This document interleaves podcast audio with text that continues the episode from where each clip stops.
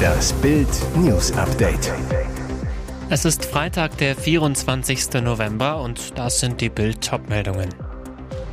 Ausnahmezustand in den Kliniken. Jetzt sprechen Experten. Wie gefährlich ist die Krankheit aus China? Vorwürfe aus der Mannschaft. So denken die Stars wirklich über Nagelsmann. Nach Messerattacke auf Kinder, Ausnahmezustand auf Dublins Straßen. In China treten derzeit ungewöhnlich viele Lungenentzündungen bei Kindern auf. Krankenhäuser sind überfüllt. Es ist unklar, ob diese mit dem allgemeinen Anstieg der Atemwegsinfektionen zusammenhängen oder ob es sich um separate Ereignisse handelt, so die Weltgesundheitsorganisation WHO. Jetzt rätseln Wissenschaftler und Behörden über die Krankheit und die Ursachen.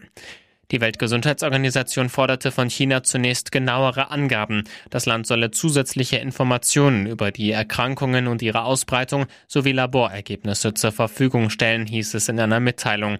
Die WHO hat ihr klinisches Netzwerk aktiviert. Was da abläuft, sind Routineprozesse, sagt der Virologe Klaus Stör zu Bild. Aber es sei noch gar nicht einmal klar, ob es überhaupt ein Virus ist. Stör, um diese Jahreszeit sind Atemwegsinfektionen ganz normal. In Nordchina ist Winter. Heute Nacht soll es dort bis zu minus 24 Grad kalt werden. Die Infektionswelle rollt an, dann sind Atemwegsinfekte nichts Ungewöhnliches. Außerdem sollen ja vor allem Kinder betroffen sein, aber Viren betreffen alle Altersgruppen. Oft sind die Krankheitsverläufe bei älteren Menschen sogar besonders schwer, erklärt der Virologe. Jetzt erwarten nicht nur die WHO, sondern auch die deutschen Gesundheitsbehörden weitere Informationen aus China. Der neue Bundestrainer Julian Nagelsmann machte zum Start seiner Amtszeit so viel Hoffnung bei den Fans, dass unsere Heim-EM doch ein Erfolg werden könnte.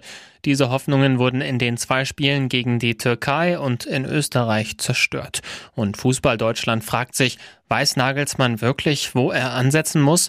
Im Nationalteam heißt es hinter vorgehaltener Hand nach nur zwei Lehrgängen und vier Spielen schon, man spürt, dass Nagelsmann ein Vereinstrainer sei, der seine eigene Vorstellung von Fußball umsetzen will. Dafür fehlt ihm bei seiner DFB-Mission aber die Zeit. Einige Nationalspieler sind der Meinung, der Bundestrainer muss seine Vorstellungen, Trainingsinhalte und Ideen unbedingt reduzieren, weniger geniale Momente erzeugen wollen, sondern für Pragmatismus stehen. Die Stimmung im Team ist Nagelsmann gegenüber aber weiter positiv. Seine taktischen Fähigkeiten stehen außer Frage, doch der Coach will zu viel und eine klare Linie wird vermisst. Schon Vorgänger Hansi Flick scheiterte daran, dass er zu viel umstellte, nie eine Stammmannschaft fand. Jetzt spielten zu viele Spieler auf Positionen, die sie im Club nicht spielen. Vor Nagelsmann liegen bis zu den nächsten Länderspielen im März vier Monate, um Lösungen zu finden. Vielleicht ist weniger für ihn am Ende mehr. In Irlands Hauptstadt Dublin ist es am Donnerstagabend zu schweren Ausschreitungen gekommen, nachdem ein Mann mehrere Menschen mit einem Messer verletzt hatte, darunter drei Kinder. Unter anderem sind zwei Busse, ein Polizeiauto und eine Straßenbahn in Brand gesetzt sowie ein Geschäft geplündert worden. Leuchtraketen und Feuerwerkskörper wurden gezündet, außerdem seien Polizisten angegriffen und mit Flaschen beworfen worden. Das berichtet der irische Rundfunksender RTE. Polizeichef Drew Harris machte eine völlig irre Gruppierung, die von einer Rechtsaußenideologie angetrieben werde, für die Gewalt verantwortlich. Er warnte vor der Verbreitung von Desinformation.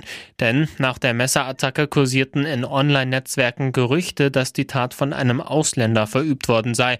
Daraufhin versammelten sich hunderte Demonstranten im Zentrum von Dublin. Bei dem Messerangriff am Donnerstagnachmittag wurden ein fünfjähriges Mädchen und eine Frau vor einer Grundschule im Zentrum Dublins schwer, zwei weitere Kinder leicht verletzt. Einen terroristischen Hintergrund schlossen die Ermittler aus. Es scheint sich um eine Einzeltat zu handeln, deren Gründe wir feststellen müssen, sagte Liam Garrity von der irischen Polizei bei einer Pressekonferenz.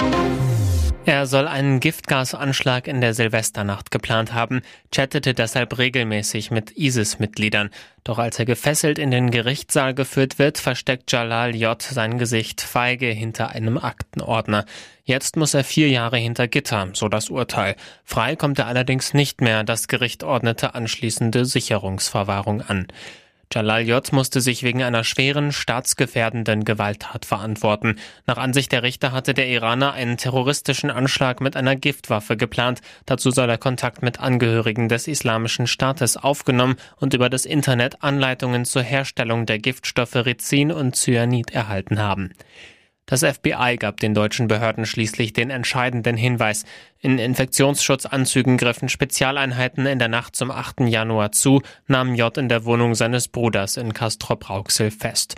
Für J ist es nicht das erste Mal auf der Anklagebank. Schon 2019 wurde er wegen versuchten Mordes verurteilt. Damals warf er einen 10 Kilo schweren Ast auf die A45. Eine Autofahrerin konnte nicht mehr ausweichen. Wie durch ein Wunder überlebte die Frau den Crash.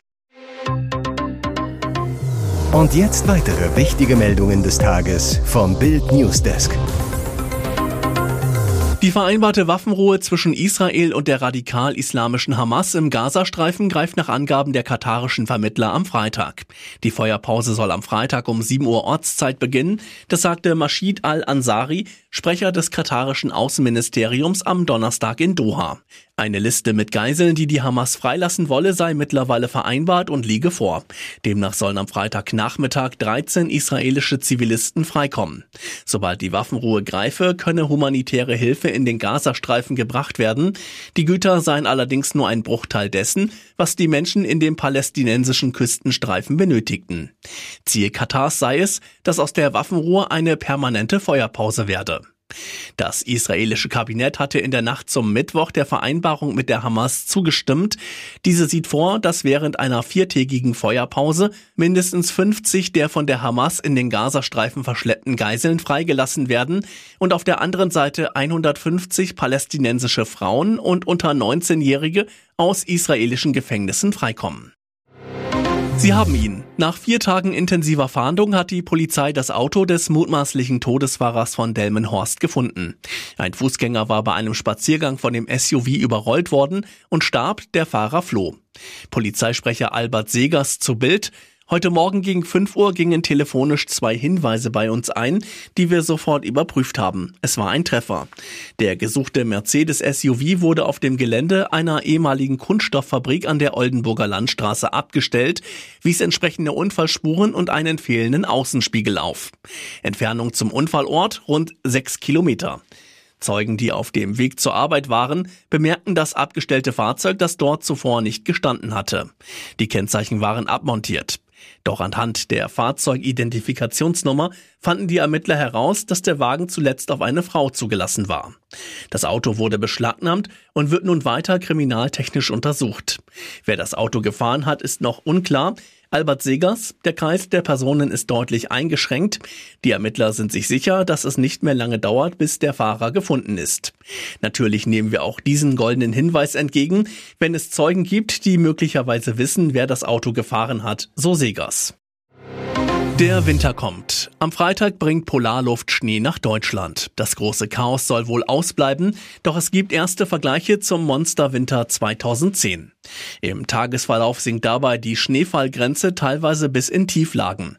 Das wird beim Wetter eine 180 Grad Drehung werden. Vergangenen Sonntag wurden im Südwesten noch bis zu 17 Grad gemessen.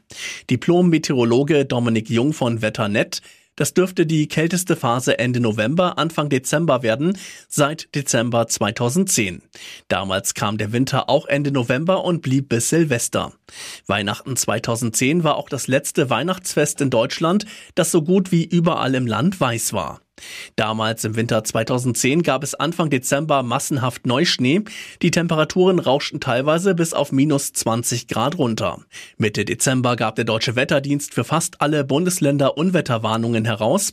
Eine Schneewalze lähmte Deutschland. In Baumärkten wurden Streusalz, Schneeschieber und Eiskratzer knapp. Davon sind wir heute aber noch weit entfernt. Wir starten aber so winterlich wie schon lange nicht mehr in den Dezember. Im Bergland und in den Alpen wird sich eine ordentliche Schneedecke bilden. Das war in den vergangenen Jahren in der Vorjahreszeit eher selten der Fall. Was für ein Wintercomeback, erklärt Diplom-Metrologe Dominik Jung. Geht es nach dem ungarischen Ministerpräsidenten Viktor Orban, soll die EU prüfen, ob sie die Ukraine im Stich lassen soll. Das geht aus einem Brief hervor, den er wenige Tage nach seinem persönlichen Treffen mit Kreml-Despot Wladimir Putin an EU-Ratspräsident Charles Michel geschrieben hat. Demnach sollten die 27 Staats- und Regierungschefs der EU auf ihrem Gipfel Mitte Dezember eine strategische Diskussion über die weitere Unterstützung der Ukraine führen. Die Debatte müsse von der Frage ausgehen, ob das das EU-Ziel eines Sieges der Ukraine in Verbindung mit grundlegenden politischen Veränderungen in Russland noch realistisch ist. Ohne eine solche Grundsatzdebatte, so lässt Orban durchblicken, werde Ungarn alle EU-Hilfen für die Ukraine sowie den künftigen EU-Beitritt des Landes blockieren. Ebenso sei eine Einigung auf weitere Russland-Sanktionen bis dahin ausgeschlossen, heißt es in dem Brief, der auch an die EU-Partnerländer in Brüssel verteilt wurde. Im Klartext, Orban, der seit langem als Putin-freundlich gilt, traut der Ukraine keine militärischen Erfolge mehr zu und würde sich deshalb am liebsten davonstehlen. Ungarn bezieht sein Gas weiter aus Russland, hat mitten im Krieg sogar neue Lieferverträge unterzeichnet. Royaler Glanz im königlichen Barock. Das belgische Königspaar kommt im Dezember nach Dresden.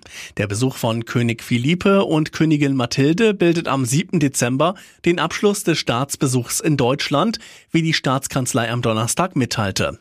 Unter anderem wird das Königspaar gemeinsam mit Bundespräsident Frank-Walter Steinmeier und Ministerpräsident Michael Kretschmer über die Augustusbrücke zur Gemäldegalerie spazieren. Anschließend steht für die Royals ein Besuch der Frauenkirche an, ehe es zum Abschluss auf den historischen Weihnachtsmarkt geht.